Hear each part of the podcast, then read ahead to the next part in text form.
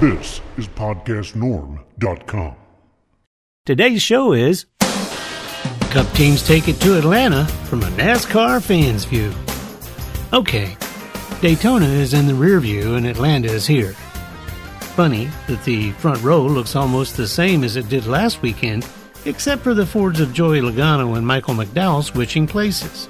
I can't help but wonder if the result will be the same as it was, except this week Michael McDowell may have the dominant car. the reason I say that is because in Daytona, Joey sat on the pole and pretty much could move about at will in the field. Of course, we all know what happened with around 10 to go. Last week, I thought the Toyotas would make a better showing than they did. Instead, the Fords seemed to have the advantage. The Chevys played a better game when it came to strategy and pitting, though, and when it came down to the final lap, with the help of another caution at the white flag, two Hendrick Chevys ended up first and second. So, what is the story for Atlanta? Will the Fords dominate? Will the Toyotas finally begin to show their strength? Well, from this fan's view, I just don't know.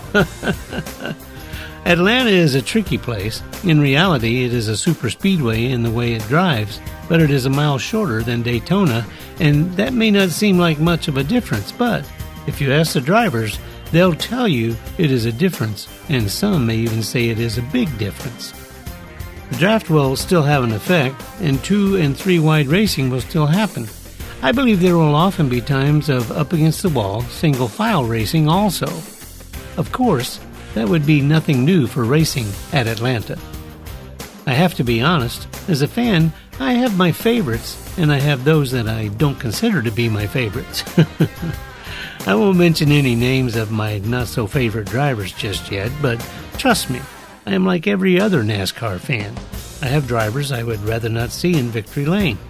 I have what I consider to be good reasons for my lack of placing them on my favorites list, and those are likely the very same reasons others put them on their favorite list. if you've been following this fan's view for very long, I'm sure you already know which ones I'm talking about.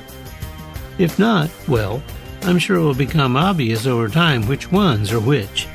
Admittedly, I have been a fan for a long time, and there are those I have changed my opinion of over time. Maybe I changed, or just maybe they matured and changed the things that originally turned me against them as a possible fan. Whatever the case, it is sometimes easier just to ignore them and their accomplishments and be just the slightest bit disappointed when they achieve the victory over my favorites. now that I've said all that, I have to say I would like to see the Chevys do the same thing this weekend that they did last weekend. Yeah, it might be a stretch to think they could pull off the same feat two weeks in a row, but I have to admit, I'm a Chevy fan. I want to see them win, and although I am in particular a Hendrick fan, I like other Chevy teams also. The RCR teams and Trackhouse Racing team come to mind. Ross Chastain is from Alva, Florida.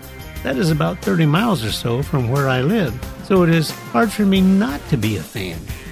Actually, I like the whole mentality of Trackhouse Racing. They aren't in NASCAR just to be also rans. They came to be a force to be reckoned with, and it proves out every weekend.